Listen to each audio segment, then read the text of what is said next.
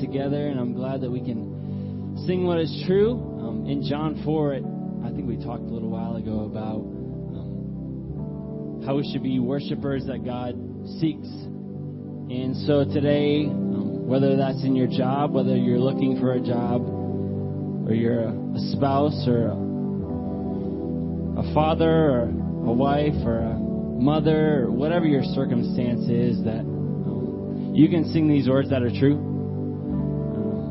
So we get to we get to lift that up together, and that's not only a privilege but an honor that the Lord would seek that from us. So let's let's sing together.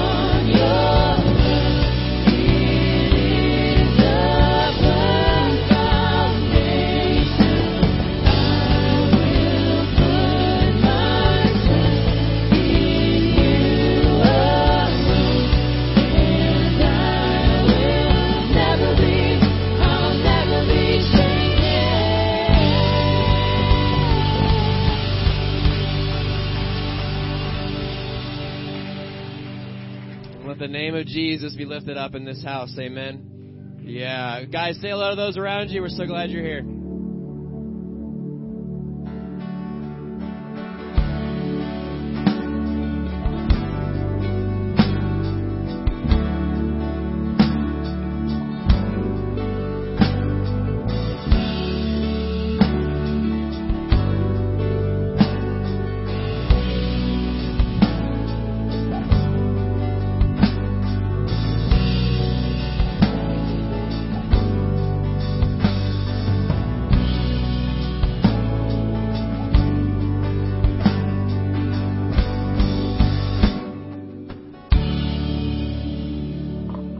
Welcome, welcome. Everybody alive? A little bit? Yep. All nine of you. It's good to it's good to hear. Um, no, I, guys, it's a it's a this is a great place, and and you guys sound great, and Jesus is greater. I don't know. I I feel like sometimes every time I get up here, I'm like, man, what could I say? But there's nothing else to say. Jesus is awesome. Yeah. Um, a couple things I want to share with you. One, if you pass the friendship folders down the rows, one, uh, today, this weekend, we have the utter privilege and honor to recognize our men and women who serve our country. So if we have any veterans in the house, can we just lift them up and just thank God for them? Yeah.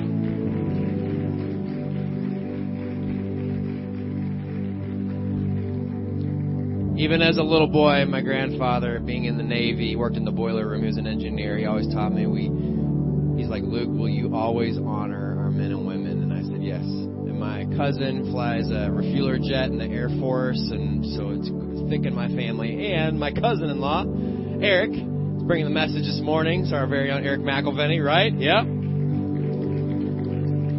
I did invent that word, so don't look it up. Um, but I, I want to share a few things with you. One is that on November 27th, uh, we're going to be having our Thanksgiving Eve gathering here in the auditorium at 7 o'clock. And so it's just going to be a night of song, of testimony, and uh, communion. So that's going to be on November 27th um, here in 7, at 7 p.m. in the auditorium. It's going to be an awesome time. And then the week of the 18th and the 25th, we're going to be, so back up a week, we're going to have the drop off week for our Operation Christmas Child boxes. So please grab a box. I'm seeing that pile go down every single week, and it is so exciting. Not because we can say, look at this number, but we can say, look at all these lives. Amen. Or we can see all these lives are going to be changed by Jesus Christ. And so grab a box, change a life. And I love what Deb said last week. She said, when you grab that box, you're a missionary. Isn't that cool?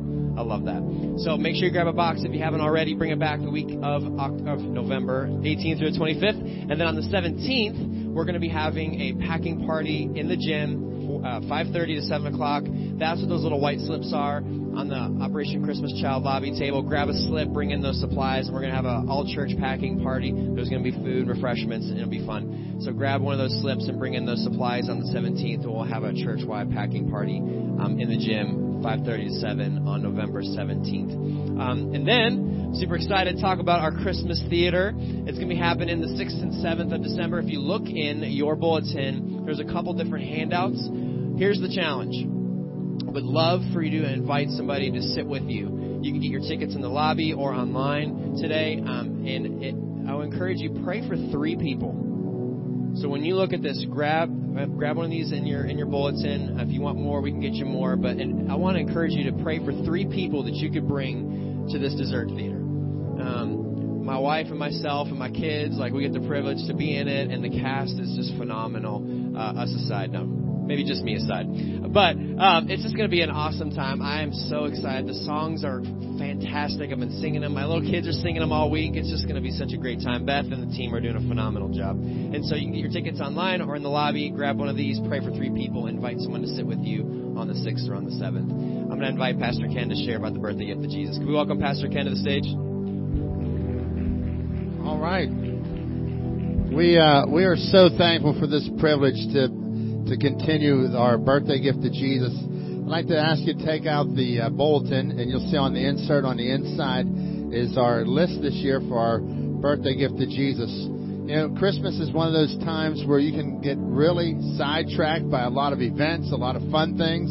I'm so thrilled for what we're doing here at the church. We keep on mission, bringing people into a growing relationship with Jesus Christ. And as uh, as we do that, one of the things we ask our church people to do is to give to the birthday gift to Jesus offering. And so, at, you know, at Christmas time, you're buying a gift for everybody under the sun, and we forget it was Jesus' birthday. So uh, we ask you to put Jesus at the top of your giving. Uh, make make a gift for Jesus. And as we do that, as you give to this, look on the inside of there. You'll see ninety thousand dollars worth of projects. And uh, as you see that ninety thousand, that is our highest goal ever. And I want to thank God for that because you know last year we set set our goal, I believe, was eighty three thousand, and we went well over a hundred thousand. Can we thank God for that? Man, what a great God we serve this morning. And uh, as you look at the list here, you'll see there's a number of people on here. Here's John and Bianca Fowler. John Fowler got saved in this church as a teenager. He came in, he was a disinterested teenager. And, uh, and God got a hold of his life. He got baptized here. I had the privilege of baptizing him and Bianca. They were high school sweethearts. They went off, got married. Uh, he went into ministry and then on down to Panama. He is now the director for Word of Life Panama. Can you believe that? He directs a ministry for an entire country.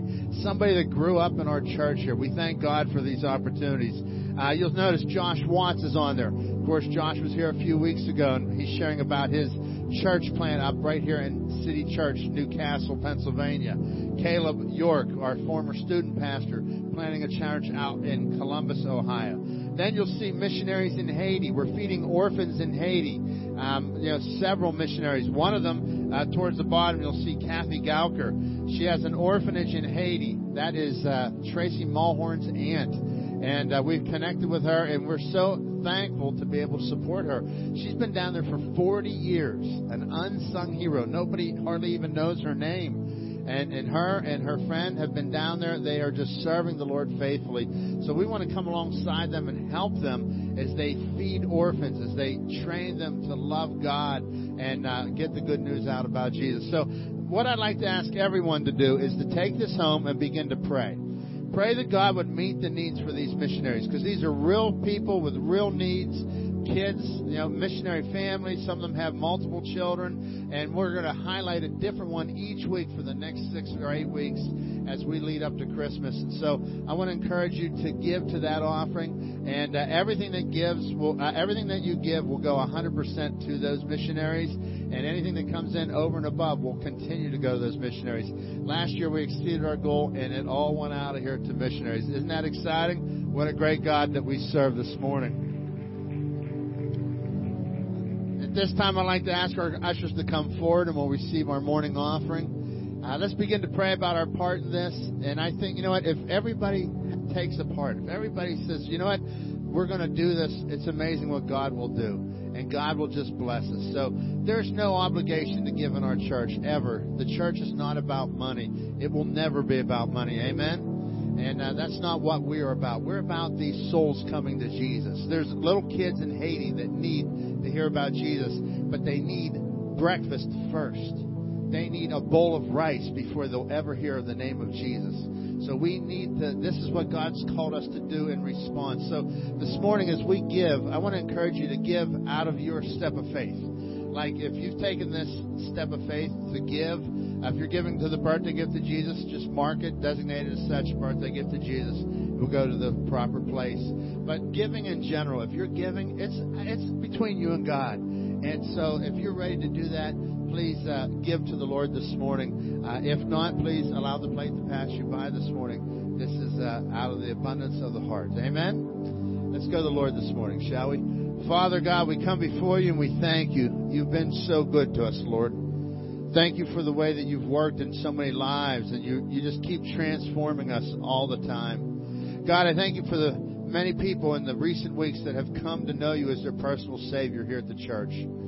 God, I pray that uh, you'll continue to do, do your work, not only here, but around the globe. Lord, we lift up these missionaries. What a joy it is for us to support them. And we ask that you will bless them, Lord, and use us to bless them for your kingdom's sake. In your name we pray. Amen. As we give this morning, I just uh, I just want to thank all the veterans for being here this morning. It's uh, it's a great weekend, and I've asked Eric McElveny, one of our own veterans here, uh, who attends church. You know, Eric has been attending this church for almost four years, three, four years now, and uh, I just love hearing his story. And I've asked him to share this morning, but I want you to know Eric is uh, he's a retired Marine Corps infantry officer, and uh, you look that up. That's a whole lot of responsibility. I, I'll just say this: he's a tough dude and uh, he's still a tough dude. And uh, that tough dude, he goes out and he speaks all around the country. He told me this week. I, I met with him earlier this week, and he he left on I think it was Wednesday and came back Friday. He said I took a red eye overnight, got back at 10:30 in the morning on Wednesday uh, from speaking engagements all over the country, and then uh, and then he spoke here last night at six o'clock. Not only that, this man is a humble man. He he comes here regularly. He goes out, speaks all over the country, and then on Sunday, you know what he does? He comes in and he serves faithfully in the third and fourth grade room. Him and his wife every Sunday are so faithful and they serve. That's humility, power under control. And I thank God for uh, for Eric McElveny. Let's thank God for Eric McElveny this morning, man. What a powerful, powerful man of God. I, I think I see the third and fourth grade coming up to hear them. So if you guys want to come on up, get a seat down front here. You, you, let's welcome the third and fourth graders. His wife's bringing them up, man. Yeah, they're special. We love these kids, man. So, um, uh, anyhow, we're, we're just excited about what God's going to do. I want you to watch this video that we introduce Eric, and then let's give him a warm welcome. My name is Eric McElveny. I'm a retired Marine Corps infantry officer. I work with San Diego State University's Troops to Engineers program.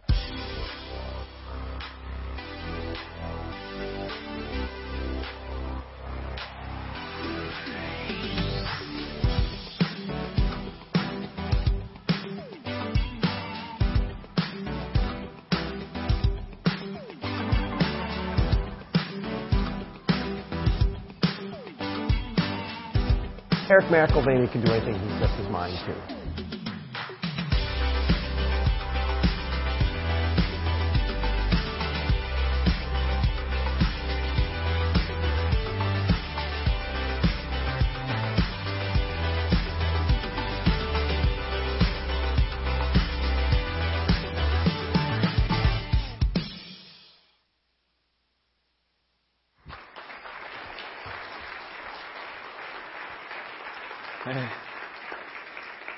Good morning. Good morning, ladies and gentlemen. Third and fourth graders, thanks for coming up. I appreciate you guys coming up. How you doing? Hey. Uh, uh, so it's awesome. It's a privilege and honor to uh, have the opportunity to to speak over this Veterans Day weekend, and uh, yeah, I'm just I'm excited to to have have this privilege. Um, and I, I I get to speak a lot, but I still get nervous, and I I got nervous this morning, and my wife gave me some good advice.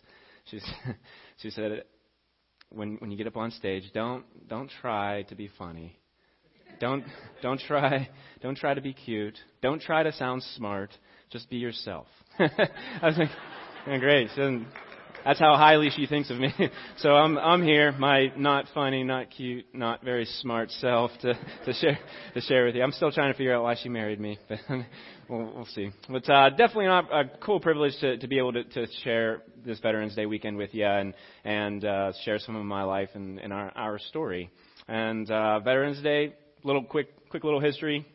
It. Uh, 100 years ago, November 11th, 1919. That's where it originated. Originated as Armistice Day, a year anniversary after World War One. A year anniversary following World War One. It's decided to uh, honor that and and uh, pay respect to the troops who've served. And fast forward a little bit, 1938. Uh, that's when it became a national holiday and Veterans Day. And on Veterans Day, we pay tribute to the men and women who have served our country in the military during peacetime uh, and and conflict and uh, differs from Memorial Day. Memorial Day we we celebrate at the end of May, last Monday of May, and that's where we we honor the men and women who were killed while serving in the armed forces. So Veterans Day, we have about 18.2 million veterans. Military veterans in our living living in our country right now, and I know when I was doing the research to find that number, there, there were some conflicting numbers. So I went around and I counted everyone, and it was it was uh, 18.2 million. it took me a week to do that, but uh, it's done. So we got 18.2 million. Nine percent of our military veterans are women, and that is near and dear to my heart because my wife Rachel is a Navy veteran, 13 years. So I think, yeah. I talk, I talk about my wife a lot, and my sister. She's an Air Force veteran. So that's cool. So 9% women. So I guess that makes 91% men, if you do the math, right? 5% of our population are military veterans. And I thought that was high. That's 1 in 20 when you look around. And I, I think that's cool. And how many, how many veterans do we have with us today? All right. Quite a few. Thank you. Some up there. Thank you for your service. Thank you for your service. Thank you so much. And I know when, when I was growing up, I, I loved sports, and I looked up to our sports heroes, and you know the Joe Montanas of, of the time, and John Elways, and Bubby Bristers. I don't know. I kind of looked up to him, but but really, after I, I learned what it was that what our military service members did in the history and the stories of valor and sacrifice, that's when you know that changed a little bit, and I really looked up to to the heroes in uh, in our country. And uh, thank you for that example that, that you've set for me. And I hope I can be an example for our kids. But um, yeah, uh, I I think the verse that I want to focus on, or, or what I do want to share, is uh, every every veteran who who did raise their hand today, um, we probably have some similar stories and experiences, maybe training or this or that, but really each and every one of our services are very unique, and we have different stories and different experiences. And I, I what I get to do today is share some of mine. I get to share some of mine but uh, I can't share everyone's because I didn't live them. But I, I urge you as you go back, uh, as you leave church and go back into your community, or if you, if you have family members who've served in the armed forces, ask them. Ask them about their stories. Ask them about their experiences. Uh, you get some funny stories. You get some maybe some sad stories, some scary stories. But uh, there are a lot of experiences out there, and um, I know for me it helps, and, and I enjoy talking about about that time in my life. Uh, the verse that, I, that I want to focus on today uh, is John 15:13. Greater love has no one than this that someone lay down his life for his friends. As Jesus is talking to his, his disciples about the, the, impending sacrifice, and really uh, that sacrifice. That's that's what I th- what I think of, and I think about the military veterans that I've uh, I've learned about, and um, you know I think about sacrifice and selfless service uh, and honor, courage, commitment, and I think about heroes. Uh, and I'm going to share with you a quick little story of a hero who who I I know. And this is, I'm going to read to you an award citation. It's kind of cool. You can go on the internet and look them up. And a citation, you know, is when someone's given an award. It's usually for some some type of something amazing. And I'm going to share share this with you right now. Uh, but I want you to stay seated and just just enjoy it. This is to certify that the Secretary of the Navy has awarded the Navy and Marine Corps Achievement Medal with Combat Distinguishing Device to Petty Officer Third Class Michael J. Schrum, United States Navy, for heroic achievement in the superior performance of his duties while serving as Afghan National Army Tole Advisor Team Corpsman, Weapons Company, 2nd Battalion, 4th Marines, Regimental Combat Team 8, 2nd Marine Division Forward, 2nd Marine Expeditionary Force Forward from August 2011 to February 2012 in support of Operation Enduring Freedom. On December 9th, during a partner dismounted patrol, a Marine initiated an improvised explosive device, causing severe bleeding from both legs. Petty Officer Third Class Schrum rushed to the casualty and rendered immediate care with multiple tourniquets. Shortly thereafter, another Marine stepped on a secondary device. Despite the known threat, Petty Officer Third Class Schrum again rushed through an uncleared minefield in order to reach the second casualty, stabilizing him and coordinating the evacuation for both casualties. His high level of proficiency in expertly treating the wounded undoubtedly saved the lives of two Marines with life threatening wounds. Petty Officer Third Class Schrum's initiative, perseverance, and total dedication to duty reflect credit upon him and we're keeping with the highest traditions of the United States Naval Service. So that was Michael J. Schrum. I, I know him. He is a hero. His name is Mike, and I know him. I know him very well. He lives in Michigan now. He is a, a Navy veteran. He's not in anymore. He's a firefighter, paramedic. He's married. They have a dog. I don't have any kids yet, but they have a dog. That's that's a lot. That's a good step, right? They, um, he he has some strange habits, hobbies. He does a lot of cool stuff. But one of them I found out recently. He makes mead. mead, it's an alcoholic beverage. Funny enough, huh? He makes, and it's I guess it's made from fermented honey instead of grapes. But uh, he does that, and I know him so well. I know him very well, uh, and I've never actually called him Mike. I call him I call him Doc because he was our corpsman in our team and the first Marine that initiated the IED that was on the ground uh, bleeding. Uh, that was me, and he came. and He saved my life, and he saved my life. He went on and saved uh, Matthew Miller's life. And, um, yeah, I'm gonna a picture of him right here.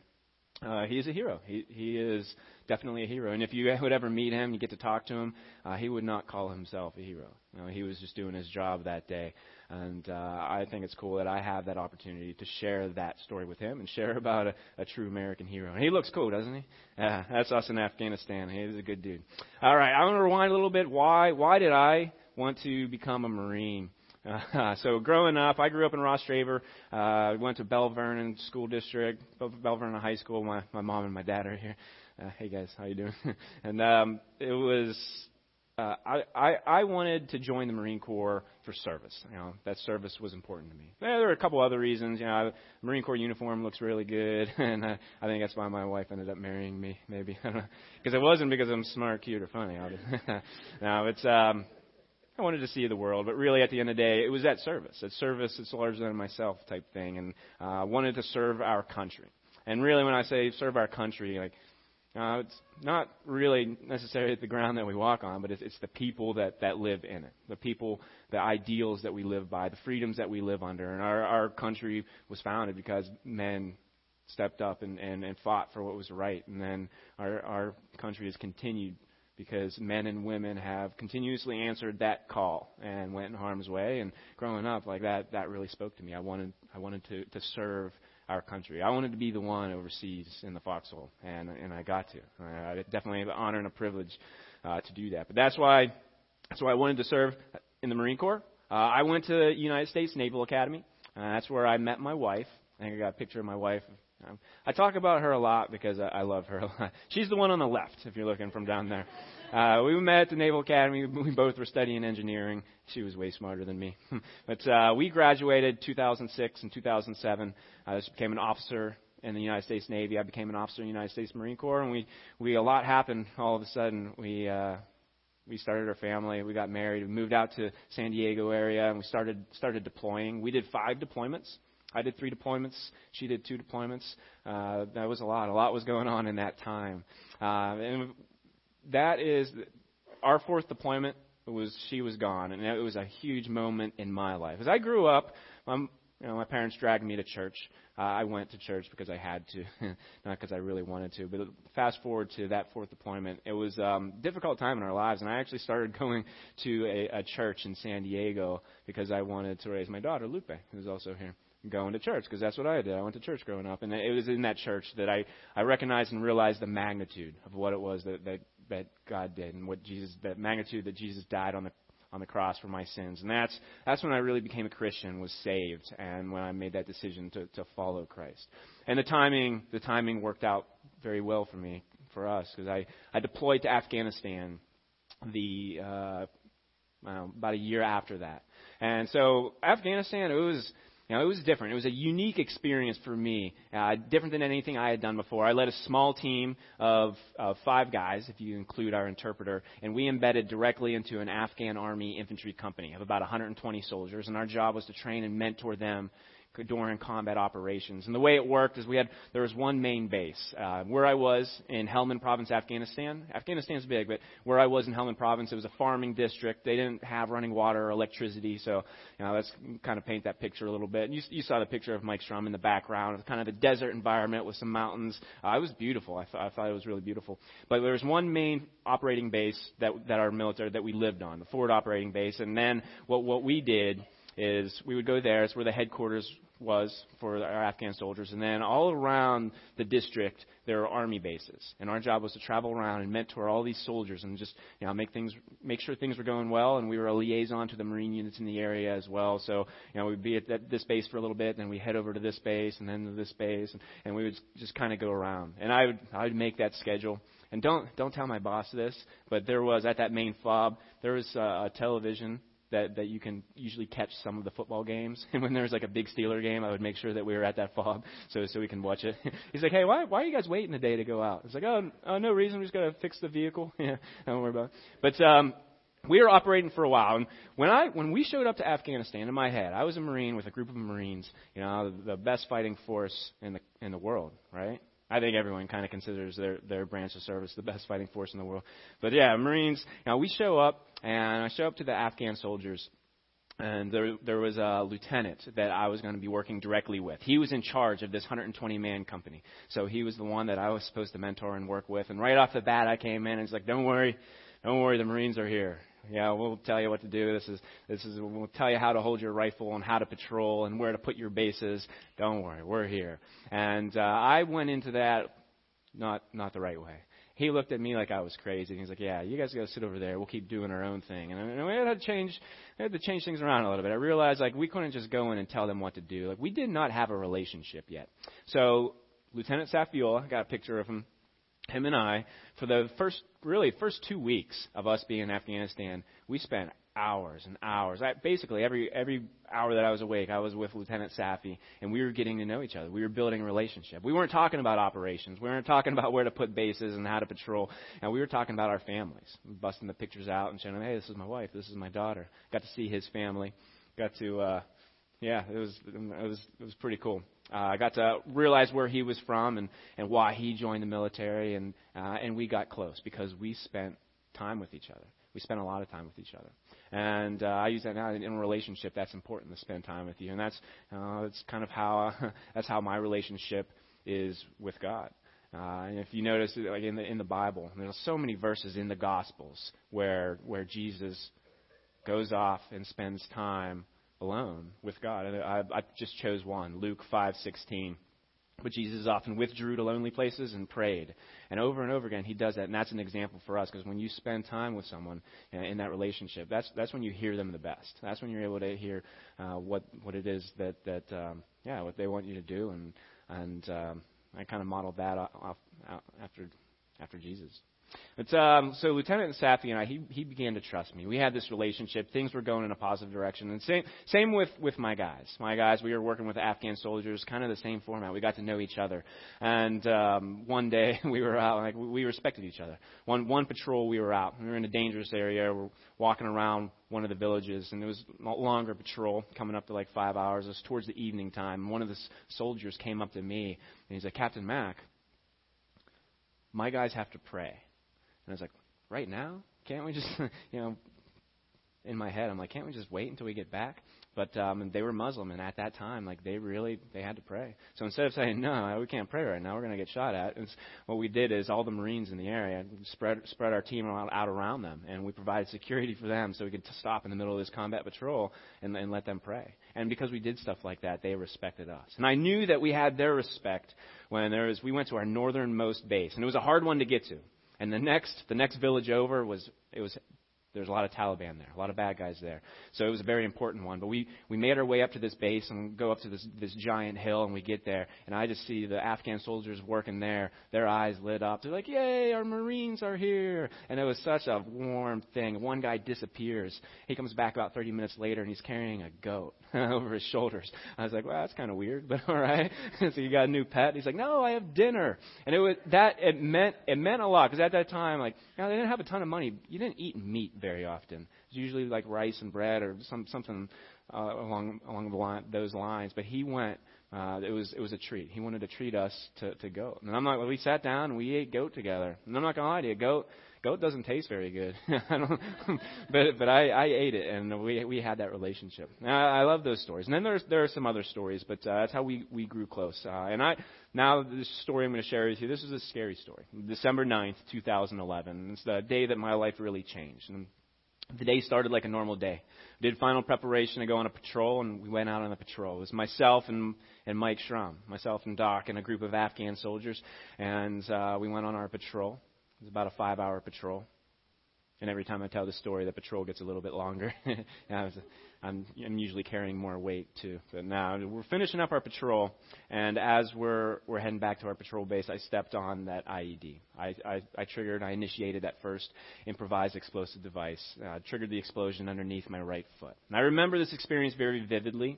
The violent force that picked me up and threw me to the ground. My ears were ringing, very high pitched ringing sound. I felt the wetness on my left leg up pretty high. Uh, didn't feel pain, didn't know what was going on. I was conscious, but I was dazed. I had a concussion. Uh, I I could smell chemicals. I could taste the dust that landed and was settling on my on my lips, opening my eyes. Uh, I couldn't see the sky. And a second earlier, it's a beautiful blue sky. Now, not a cloud in it, uh, or there's not. I, I can't see it because of the smoke and dust in the air. And that's when I started to really put it all together. That I was I'm in Afghanistan. Oh my goodness. I just stepped on an IED. And I knew that I stepped on an IED because we had been operating for months. I, that we saw them a lot. And I was like, I stepped on an IED. I'm bleeding, and I don't feel pain. And just for a moment, I thought that was it. And two thoughts went through my head. First, I thought I was going to get to go to heaven. And it, it wasn't a scary thought. It was more more curious than anything. It's like I guess this is it. And I, I think I prepared myself for it. Maybe I don't know, but that that was my first thought. Uh, and then immediately after that, I thought about my wife and, and my daughter. And that's when I got scared because there were still things on this earth that, that I I wanted to do. Um, as I was thinking about them, Mike came running over to me. He came running over to me. That it felt like three hours. That whole experience. It was 12 seconds. He came running over. As soon as the dust settled, he was there and he was taking care of me because that's what we do. We take care of each other. And the Marines in the area, instead of running away from danger, they came to it because they knew that we needed them. And I had two corpsmen working on me. Uh, Marines, just the a couple of them went to, to provide security. A couple went to find a place for a helicopter to land. Everyone had a job, a responsibility. Everyone was taking care of it. I'm grateful for it. I'm grateful for it. And as I'm laying there praying that the helicopters get there quick, um, I heard the worst sound that I can hear at that time. Another explosion and it was behind me. But I, I didn't even try to look. I looked into my corpsman's eyes, and he just put his head down. And the other corpsman that I was working with immediately jumped up and ran ran over to him. And you're not supposed to do that because, like, you know, it was an uncleared minefield. You're supposed to clear a path to him before you work on him. But at that time, that Marine's life was more important to him than his own. And my corpsman, he jumps up and does the same thing. So now they're working on him, and helicopters are inbound, and I can hear him coming, and I see him coming. And as they're getting closer, we start to get shot at. So this bad day that already got worse now is worse. And uh, initially they were called off, but the pilot, I don't know who he is. He didn't know me. He didn't know that I was married with a daughter, but he knew that there were two Marines on the ground that needed him, and he made the decision that he was coming in. And he came in and landed between myself and Matthew Miller, and they put us onto the helicopter. Remember, I remember Mike handing over the card with all the information. Uh, just know, dude is, he was amazing in, in this chaotic experience. He was smooth as silk, and he was just he was doing his thing. We took off. I'll always remember this helicopter flight. Uh, two reasons that stick out to me. One, that's when I I knew that I lost the lower part of my right leg, and then two, when we were coming down. So it was myself and Lance Corporal Miller. He 19 years old, his first deployment. He was laying next to me. Uh, same injury and there was a crew chief kind of in the middle. And they weren't working on us because it was such a quick flight. It was a seven minute flight. But as we start coming down, he starts to count down. He said, All right, guys, we got 30 seconds until we land. 25 seconds. 20 seconds. And at that point, Matthew Miller, he looks over at me and he says, Sir, you first. As in, let them take you off the helicopter first. You he was going through the same pain, excruciating pain, the same struggle, the same challenge that I was, and he was able to look around and say, "What can I do for someone else right now?" Like that's service. That's the caliber. That's the caliber of, of Marine and soldier that we have in armed forces right now. You know, that's character. I thought that was that was amazing. But uh, we landed, went into surgery, woke up after surgery, and I was missing my right leg below the knee. I'm a below knee amputee. Bandages on my left leg, arm. I was in bad shape, but I was alive. And this is what what really really starts started the next journey for me. And I think one one thing um, that I want to share with you is in in those initial hours, I had a lot of people. I had people praying for me, and I didn't even know. There were people praying for me that didn't even know that that had happened. I'm going to share a story uh, about my mom and and uh, her women's group at church, Bible study and prayer team. But um, they were putting together uh, a box of cookies for us, for my team So I cooked the cookies, I collected them. Uh, there was one woman that was going to take it to the to the post office and uh, and deliver it, and got the address from my mom, my Afghanistan address, and they they did it nice and early because the mail takes a while to get over into the combat zone. And she went to the post office and um, she mailed the box off, and she leaves the post office and she's walking to her car, and before she gets into the car, you know, she's reaching out for the handle. She just feels she feels the urge. She she she needs to go back in. She needs to go back in and just pray over that box and pray for us over that box. So she does. You know, even though she's busy, she's got errands to run. She walks back in and and she says, "You know, this this is going to sound a little bit strange, and I'm sorry about this, but I just mailed that box to Afghanistan." And she explained, "It's going to a team of four guys who are, you know, they're in a dangerous situation." dangerous situation right now and I just want to pray over that box. Can you can you get that box out out for us? And the woman that was working behind the counter, she said yes, and she smiled. She said, yeah, definitely. And and I happen, I'm I'm a I'm a prayer leader at our church, and they she pulled that box out, and they they were around that box, and they prayed. They prayed for us and for our safety, and and uh, we didn't find out till later, but that was that was on December 9th. And it was hours after, because of the time change, it was hours after I stepped on the IED when I was going through some of the hardest times of my life, some of the surgeries, that there were people praying for me. And to me, that uh, that's uh, that's God working. That's the Holy Spirit that that nudged her to head back in there. And Kenny's been doing a series on the Holy Spirit. And at first, it's like, wow, that's amazing. That you know, it gave me the chills thinking about that. But really, uh, it's not. Uh, that's God at work. And there's a, a verse, Ephesians 6:18, and pray in the Spirit on all occasions with all kinds of prayers and requests. With this in mind, be alert and always keep on praying for all the Lord's people. Ephesians 6:18. You know, pray for everything. Pray for everything. I know third and fourth graders, we before we leave, right? We pray. Renee, remember last week what you prayed about? You asked me to pray about? Oh, it was it stuck with me. We you know we go around we get some we get some prayer requests. Usually sometimes it's for a, sick cat or sometimes it's for a family member or running a race. It's usually never about school. I don't know why you don't care about like your test or anything. But last week, uh, Renee she said, "Can we pray for your leg to grow back?" and I thought I thought that I thought that was so cool. And I I'd never really thought of praying for my leg to grow back, but hey, why not, right? You know, if you don't, if you don't, so next week I'll be up here. I won't be on this prosthetic leg. I'll be, I'll be on two legs. You'll know. Hey, sometimes you you don't know whether a prayer is going to get answered, but uh, but God answers prayers in amazing ways, and uh, I, I want to thank you for that, Renee. That was special. Um, but yeah, yeah, pray, pray. Always pray. One, you build your relationship, and two, you know, God answers prayers. Uh, that when I so when I stepped on the IED, uh, I before that I thought I was in control. Right? I was a Marine. I was a Marine infantry officer. I felt the need to be in control. I needed to know everything, and like I I, I handled everything right.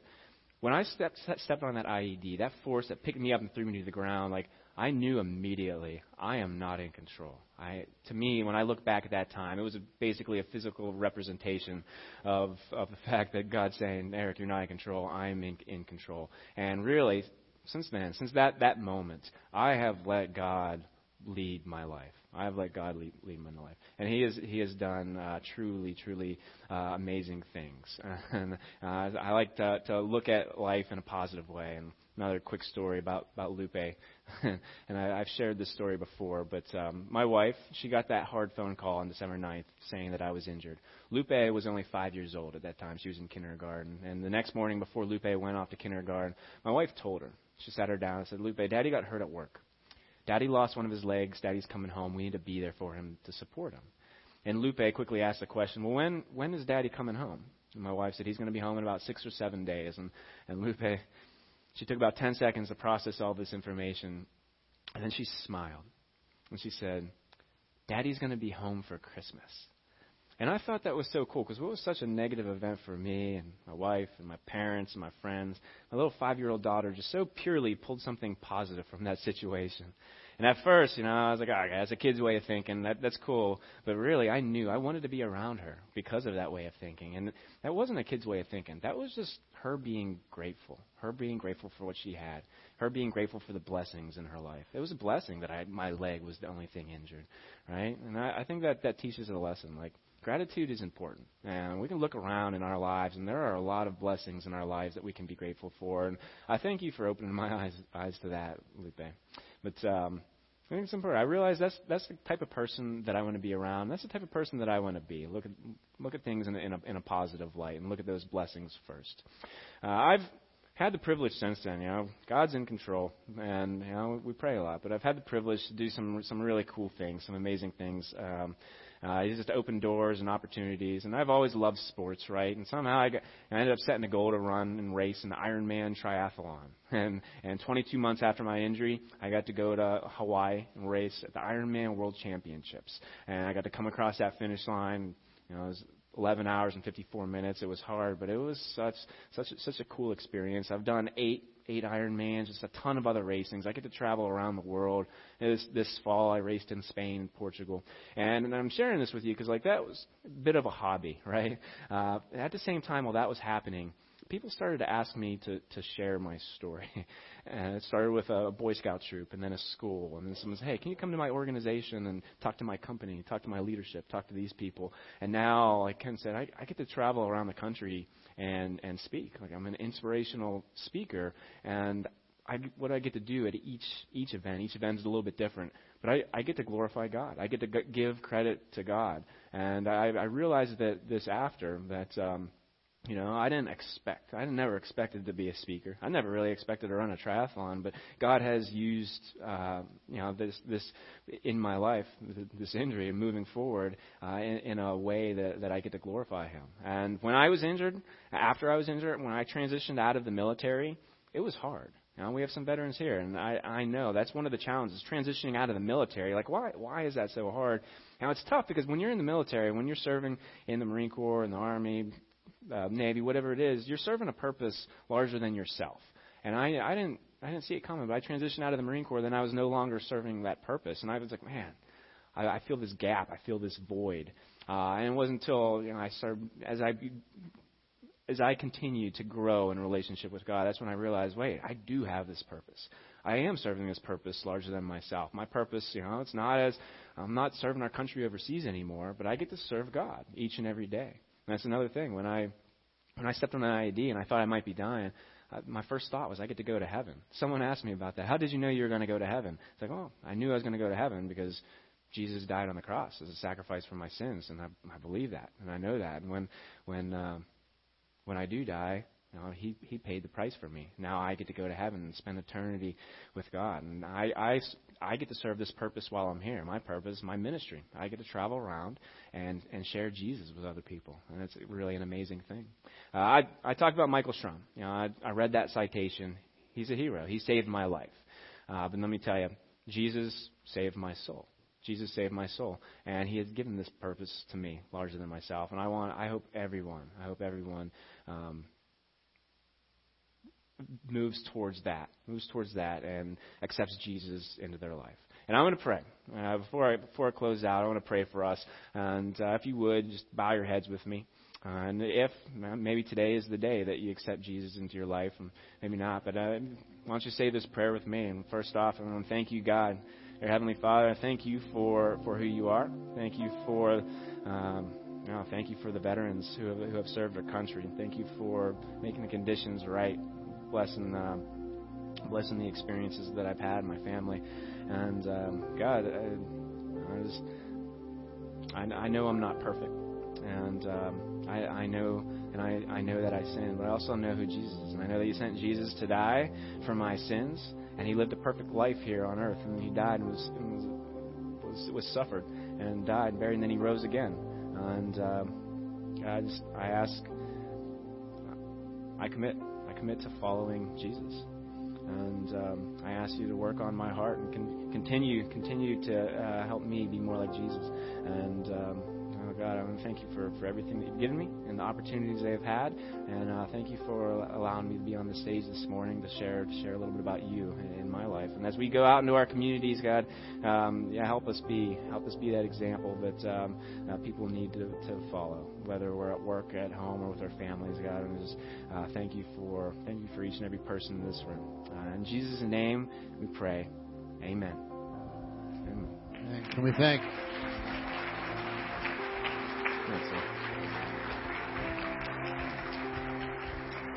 Man, let's just thank Eric. We thank God for you, Eric. Uh, what we want to do as we close our service this morning is we want to honor all the veterans in the building this morning. If uh, if you're a veteran here this morning, we'd like to ask you to come forward and stand and join with Eric down here this morning. So uh, if you're a veteran, please stand up and come forward this morning. We're so glad that you're here. Let's welcome them as they come. You can stay. You can stay seated. All right, all over the building there.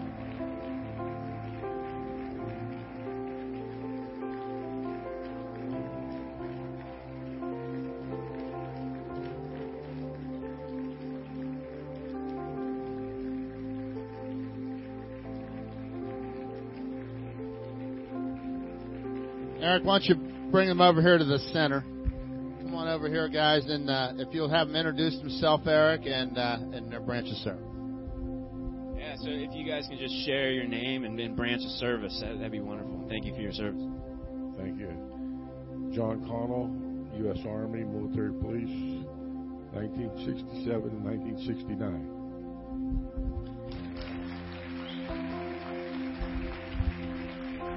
Bill Cook, U.S. Army. Uh, Mike McElveny, U.S. Navy. Keller Lohman, U.S. Air Force.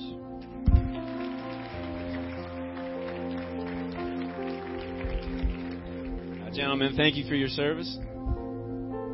Let's thank these men for their service. Absolutely, all these men here.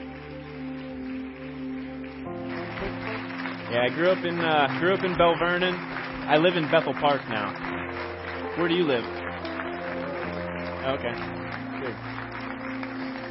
The uh, our first service, it was wall to wall that wrapped down, coming around both sides. Saturday night, there were a number of people here. We were just so thankful. It's, I, I feel safer going to church with men like these men. Amen. You know, it just it makes you feel good, and I thank God for your service. We thank you, men, for your service, and we thank all the men and women this weekend who have served the Lord so faithfully in our church, uh, in, in the service and also we thank you for your service here at the church. So, uh, what a great message, hey? Amen. We thank God for Eric McElveny. Tell you what, when you when, when you hear you hear how God protected him, and God did that. That was God, because God still has a plan for Eric's life, and he's out there glorifying God. And you know, he said in, one of the services, he said that the Marines don't run away from trouble; they run to it.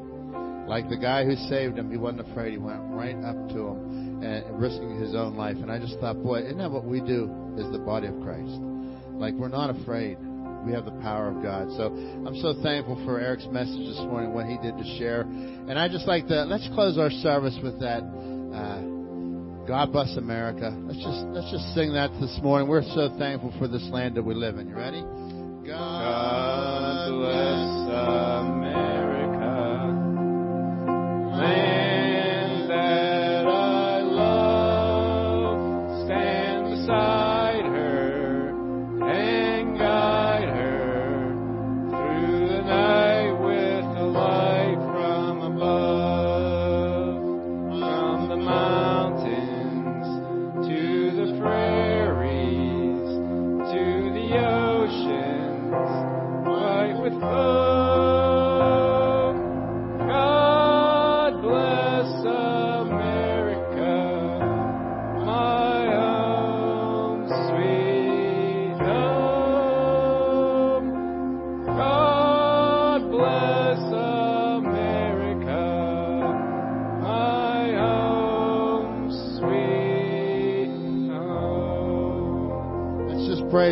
God this morning. What a great God. Thank you for this land. Let's just pray. And I'm going to pray a special prayer over Charles today. Charles Rinsel is uh, serving abroad today, uh, serving around the world. I know, uh, and, and he's got a number of months before he's home yet. And so I think of you, Laura. Thank you for your s- sacrifice as a as a wife. And uh, let's remember all those active duty. There are many active duty out there today, and uh, we just let's go, close the Lord, close the service in prayer to the Lord. Father God, we come before you, and I thank you for these men, Lord. Uh, the men and women around the world that are serving you right now, Lord. We, we are so thankful for this great country that you have given to us. This is our home, sweet home. It is our land that you have given to us. And God, as we uh, serve the people of this country, Lord, I thank you for these men here this morning. We honor them and we thank you. We thank you for Eric's story. We thank you for his life, God, how that you spared him so that he could continue to honor and glorify you. You have a plan yet for Eric McElveny. And I thank you that we're all able to be a part of that, that we, we're able to reap the blessing of what you've done in his life. Thank you, Lord. Protect him as he travels and speaks. Protect him as he competes in these uh, Ironman triathlons. Uh, God, be be uh, be the great God of the universe and continue to work mightily in these men's life.